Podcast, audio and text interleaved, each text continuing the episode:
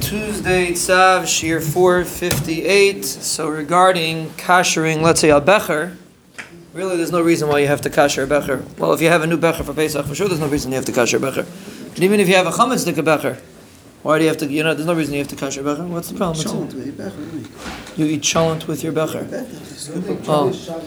Okay, so if you don't eat cholent with your becher, then there's no reason why you should have to kasher your becher. So, huh?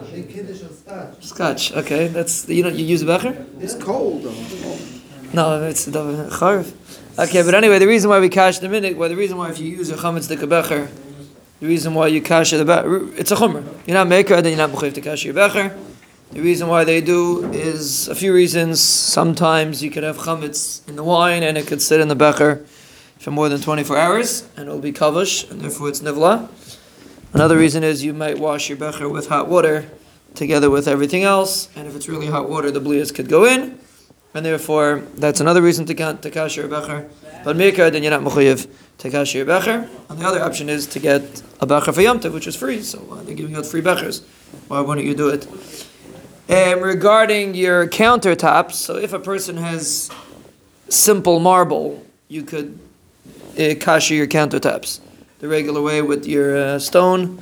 The reason why you should use a stone on a countertop is because it's more chummer than a sink. It's possible you, you did something directly hot on the countertop. So therefore you would need a, a stone.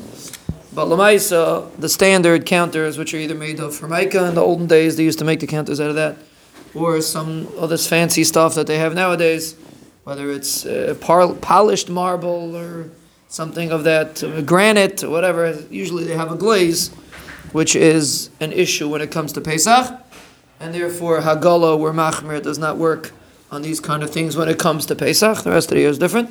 When it comes to Pesach, we're Machmir, and therefore that's where the minute comes from to cover the counters. To because even if you do have a counter that you could cash, if you have a counter you could cash it, you could just cash it. But if you have a counter which is not lachatchila kasherable, so then we cover the counters just to be safe and that's why you co- you cover every place that you keep food in drawers if you're going to use it or or other places. It's not a question of heat; it's a question of having a mashu of chametz there, and therefore we try to be machmir to cover every single spot that you shouldn't chas get a place where you're keeping food you shouldn't chas v'shalom get uh, any chametz into your food.